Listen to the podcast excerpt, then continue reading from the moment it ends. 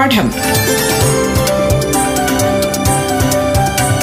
വിദ്യാ കൈരളിക്ക് ഒരു മാതൃകാ പഠനമുറി. പാഠം.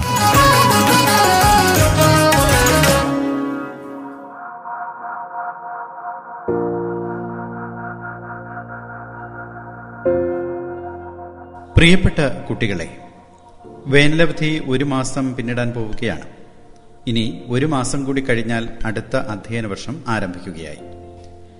അടുത്ത അധ്യയന വർഷത്തേക്കുള്ള എല്ലാ ക്രമീകരണങ്ങളും നമ്മുടെ സർക്കാരും വിദ്യാഭ്യാസ വകുപ്പും നടത്തിവരികയാണെന്ന് കൂട്ടുകാർക്കറിയാലോ? വരുന്ന അധ്യയന വർഷത്തെ പ്രവേശനോത്സവം ജൂൺ ഒന്നിന് തന്നെ നടത്തും എന്നാണ് പൊതുവിദ്യാഭ്യാസ വകുപ്പ് മന്ത്രി വി. ശിവൻകുട്ടി അറിയിച്ചിരിക്കുന്നത്. ഒന്നു മുതൽ ഒൻപത് വരെ ക്ലാസുകളിലേക്കുള്ള അഡ്മിഷൻ ഏപ്രിൽ ഇരുപത്തിയേഴിന് ആരംഭിക്കും. കോവിഡ് കാലത്ത് പുറത്തിറക്കിയ തിരികെ സ്കൂളിലേക്ക് എന്ന മാർഗരേഖ പാലിച്ചാകും പ്രവേശനോത്സവം. അതായത് അടുത്ത അധ്യയന വർഷം തുടങ്ങുമ്പോഴും നമ്മൾ കോവിഡിന് എതിരായ മുൻകരുതൽ സ്വീകരിക്കണം എന്നാണ് വിദ്യാഭ്യാസ മന്ത്രി ആവർത്തിച്ച് ഓർമ്മിപ്പിക്കുന്നത്. അങ്ങനെ എല്ലാ ക്രമീകരണങ്ങളും കൂട്ടുകാർ സ്വീകരിക്കുന്നതിനായി സംസ്ഥാന സർക്കാരും പൊതുവിദ്യാഭ്യാസ വകുപ്പും നടത്തിവരികയാണ്. നമുക്ക് വിദ്യാഭ്യാസ മന്ത്രിയുടെ വാക്കുകൾ കേൾക്കാം.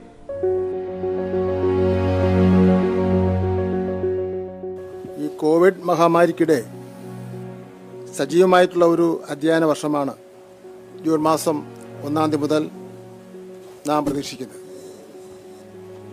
അതിന് ഉതകുന്ന വിധത്തിലുള്ള പദ്ധതികളാണ് പൊതുവിദ്യാഭ്യാസ വകുപ്പ് തയ്യാറാക്കിയിട്ടുള്ളത്. രണ്ടായിരത്തി പതിനേഴ് രണ്ടായിരത്തി പതിനെട്ട് രണ്ടായിരത്തി പതിനെട്ട് രണ്ടായിരത്തി പത്തൊമ്പത് പത്തൊമ്പത് ഇരുപത് അതുപോലെ ഇരുപത്തൊന്ന് ഇരുപത്തിരണ്ട് വർഷങ്ങളിലായി പുതിയതായി ഗവൺമെന്റ് സ്കൂളിൽ ഒൻപത് ലക്ഷത്തി മുപ്പത്തി നാലായിരത്തി മുന്നൂറ്റി പത്ത് കുട്ടികളാണ് ചേർന്നിട്ടുള്ളത്. ഒമ്പത് ലക്ഷത്തി മുപ്പത്തി നാലായിരത്തി മുന്നൂറ്റി പത്ത് വിദ്യാർത്ഥികളാണ് പുതുതായിട്ട് ചേർന്നിട്ടുള്ളത്. അത് വലിയ ആവേശം പകരുന്ന ഒരു കണക്കാണ്. ഒന്നാം ക്ലാസ് മുതൽ ഒമ്പതാം ക്ലാസ് വരെയുള്ള രണ്ടായിരത്തി ഇരുപത്തിരണ്ട് ഇരുപത്തി മൂന്നിലെ അധ്യയന വർഷത്തെ പ്രവേശനം ആരംഭിക്കുന്നത് ഏപ്രിൽ മാസം ഇരുപത്തേഴ് മുതൽ ആരംഭിക്കും.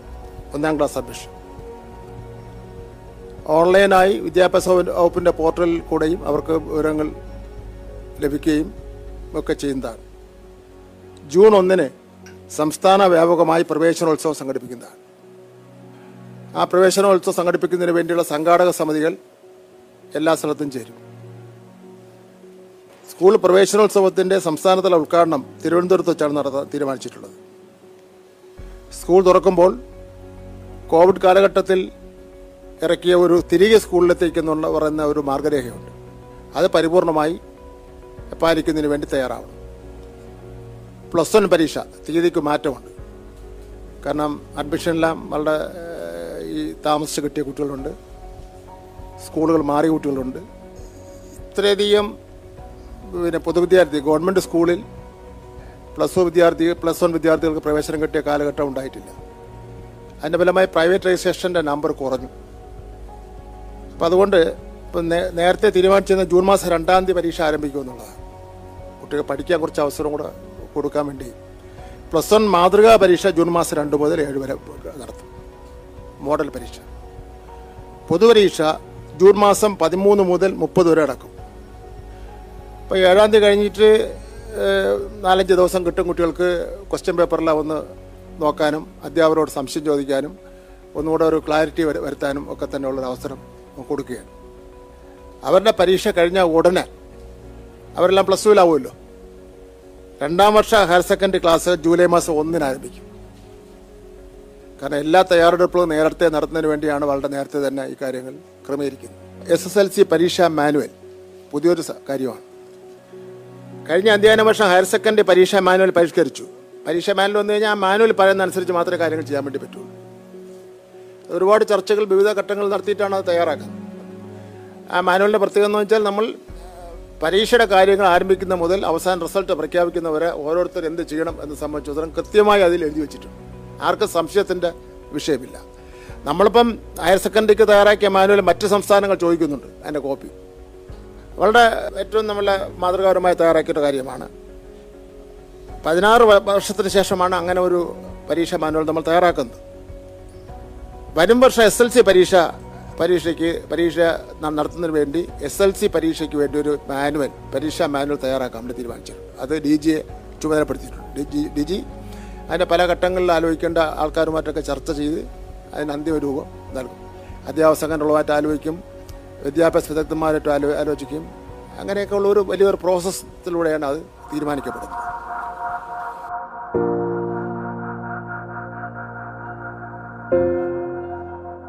അധ്യയന രീതിയിൽ കാലാനുസൃതമായ മാറ്റം വരുത്തും എന്നാണ് വിദ്യാഭ്യാസ മന്ത്രി അറിയിച്ചിരിക്കുന്നത്. കാലികമായ അറിവുകൾ വിദ്യാർത്ഥികൾക്ക് പകർന്നു നൽകാൻ അധ്യാപകരെ പ്രാപ്തരാക്കും. ഇതിനായി പ്രത്യേക പരിശീലന പരിപാടി തന്നെ ആവിഷ്കരിച്ച് നടപ്പാക്കും. മെയ് രണ്ടാമത്തെ ആഴ്ച മുതൽ അവസാനത്തെ ആഴ്ച വരെയാകും ഈ പരിശീലനം എന്നാണ് വിദ്യാഭ്യാസ മന്ത്രി അറിയിച്ചിരിക്കുന്നത്. അധ്യാപക പരിശീലനം. നമുക്ക് ഈ പ്രാവശ്യം എല്ലാ വിദ്യാലയങ്ങളിലും അടിസ്ഥാന സൗകര്യങ്ങൾ വലിയ വലിയ ഒരുപാട് മെച്ചപ്പെട്ടിട്ടുണ്ട്. ഞാൻ പിന്നാലെ പറയുന്നുണ്ട്. ഇനി പൊതുവിദ്യാഭ്യാസ വകുപ്പ് ഊന്നൽ നൽകുന്നത് അക്കാഡമിക് മെച്ചപ്പെടുത്തലിന് വേണ്ടി കുട്ടിയുടെ കുട്ടികളുടെ നിലവാരം മെച്ചപ്പെടുത്തുന്നതിന് വേണ്ടി. ഉള്ള എല്ലാവരുടെ ഊന്നൽ കൊടുക്കാൻ വേണ്ടി പോകുന്നത്. അക്കാദമികമായ മെച്ചപ്പെടലിന് വളരെയധികം പ്രാധാന്യം നൽകിക്കൊണ്ടാണ് അടുത്ത അധ്യയന വർഷം മുന്നോട്ട് പോകാൻ വേണ്ടി പോകുന്നത്. നമ്മുടെ ഈ കാലാനുസൃതമായി അധ്യയനത്തിൽ മാറ്റം വരുത്തേണ്ടതായിട്ടുണ്ട്. ഇന്നിപ്പോൾ ഉള്ള പാരമ്പര്യ രീതി രീതിയിൽ നിന്നും പഠന രീതിയിൽ മാറ്റം വരുത്തേണ്ടതായിട്ടുണ്ട്. വിജ്ഞാനത്തിന്റെ ഈ ലോകത്ത് അപ്പോൾ അപ്പോൾ ഉള്ള അറിവുകൾ കുട്ടികളിൽ അപ്പോൾ അപ്പോൾ എത്തിച്ചേരാൻ നമുക്ക് കഴിയേണ്ടതായിട്ടുണ്ട്. അതിനായി അധ്യാപകർ അനുദിനം അറിവ് പുതുക്കേണ്ടതായിട്ടുണ്ട്.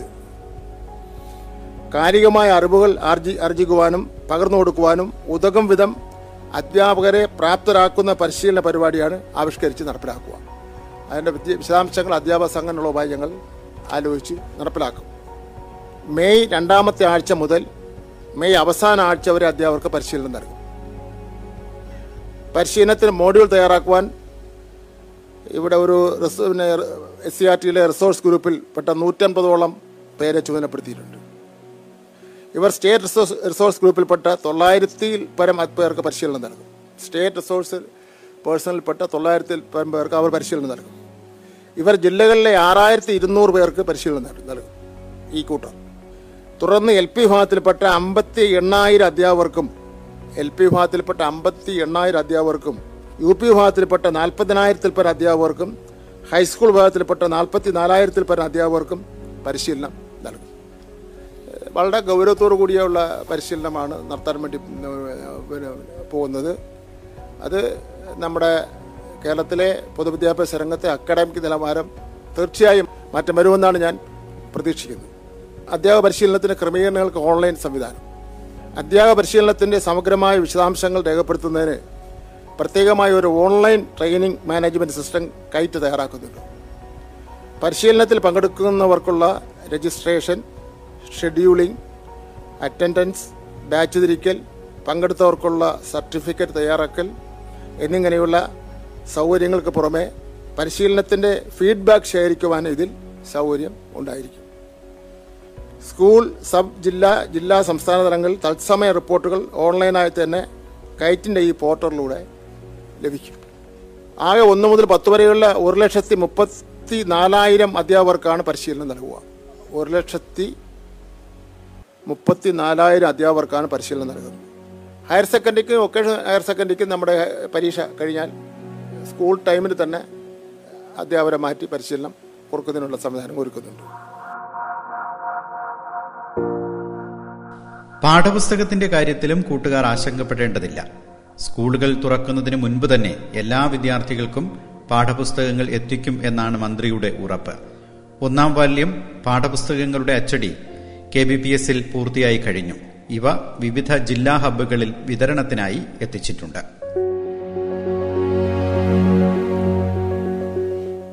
പാഠപുസ്തക വിതരണം. വളരെ നേരത്തെയാണ് സാറിന് മുമ്പ് ഫോട്ടോസ്റ്റാറ്റ് എടുത്ത് കൊടുത്തിട്ടുള്ള ഒരു കാലഘട്ടം നമ്മുടെ മുന്നിലുണ്ട്. ഞാനെല്ലാം നിയമസഭയിൽ ഫോട്ടോസ്റ്റാറ്റ് കൊണ്ട് പോയിട്ടുണ്ട്. രണ്ടായിരത്തി ഇരുപത്തിരണ്ട് രണ്ടായിരത്തി ഇരുപത്തി മൂന്ന് അധ്യയന വർഷത്തെ ഒന്നാം വാല്യം പാഠപുസ്തകങ്ങളുടെ അച്ചടി K B P S L പൂർത്തീകരിക്കുകയും വിവിധ ജില്ലാ ഹബ്ബുകളിലായി വിതരണത്തിനായി എത്തിക്കുകയും ചെയ്തിട്ടുണ്ട്. ഇത് തന്നെ ഞാൻ എങ്ങനെയാണെന്ന് വെച്ചാൽ കെ ബി ബി എസ് പ്രസിൽ നിന്ന് ജില്ലാ ഹബ്ബുകളിലേക്ക് എത്തി.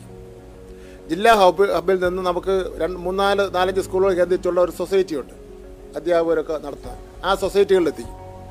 സൊസൈറ്റിയിൽ വന്നിട്ട് കുടുംബശ്രീക്കാർക്ക് ഒരു തുക നിശ്ചയിച്ചിട്ടുണ്ട് കുടുംബശ്രീക്കാർ അവിടെ നിന്ന് എടുത്ത് സ്കൂളുകളിൽ കൊണ്ടെത്തിക്കും. സ്കൂളിൽ നിന്ന് ക്ലാസ് ക്ലാസ് ടീച്ചർമാരെ കയ്യിലെത്തിക്കും. ക്ലാസ് ടീച്ചർമാർ കുട്ടികൾക്ക് വിതരണം ചെയ്യും. ഇതാണ് ഇതിന്റെ വിതരണം ചെയ്യുന്നതിന്റെ ഒരു സംവിധാനം.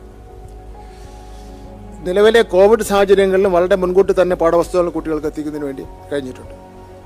ഇരുന്നൂറ്റി എൺപത്തെട്ട് ടൈറ്റിലുകളിലായി രണ്ട് കോടി എൺപത്തിനാല് ലക്ഷത്തി ഇരുപത്തി രണ്ടായിരത്തി അറുപത്തിയാറ് എണ്ണമാണ് ഒന്നാം വാല്യം പാഠപുസ്തകങ്ങളാണ് ഇപ്പോൾ വിതരണത്തിന് തയ്യാറാക്കിയിട്ടുള്ളത്.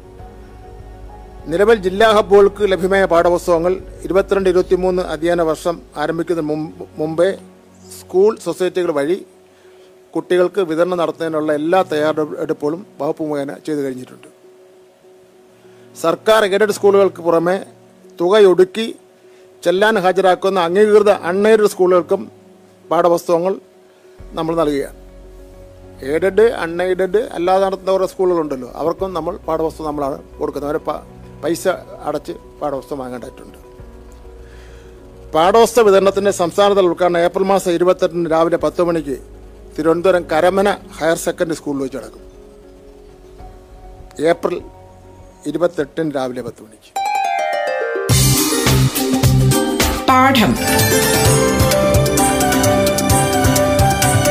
വിദ്യാ കൈരളിക്ക് ഒരു മാതൃകാ പഠനമുറി. പാഠം. ഒരിടവേളയ്ക്ക് ശേഷം തുടരും.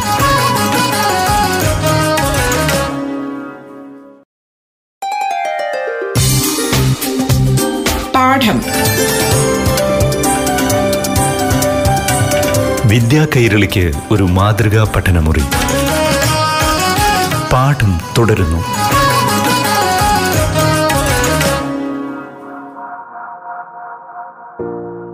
യൂണിഫോമിന്റെ കാര്യത്തിലും ഫലപ്രദമായ ഇടപെടലാണ് സംസ്ഥാന സർക്കാർ നടത്തുന്നത്. വരുന്ന അധ്യയന വർഷം മൂവായിരത്തി എഴുന്നൂറ്റി പന്ത്രണ്ട് സർക്കാർ സ്കൂളുകളിലും മൂവായിരത്തി മുന്നൂറ്റി അറുപത്തിയഞ്ച് എയ്ഡഡ് സ്കൂളുകളിലുമായി കൈത്തറി യൂണിഫോം വിതരണം ചെയ്യും. നൂറ്റി ഇരുപത് കോടി രൂപയാണ് ഇതിനായി വിദ്യാഭ്യാസ വകുപ്പ് ചെലവഴിക്കുന്നത്.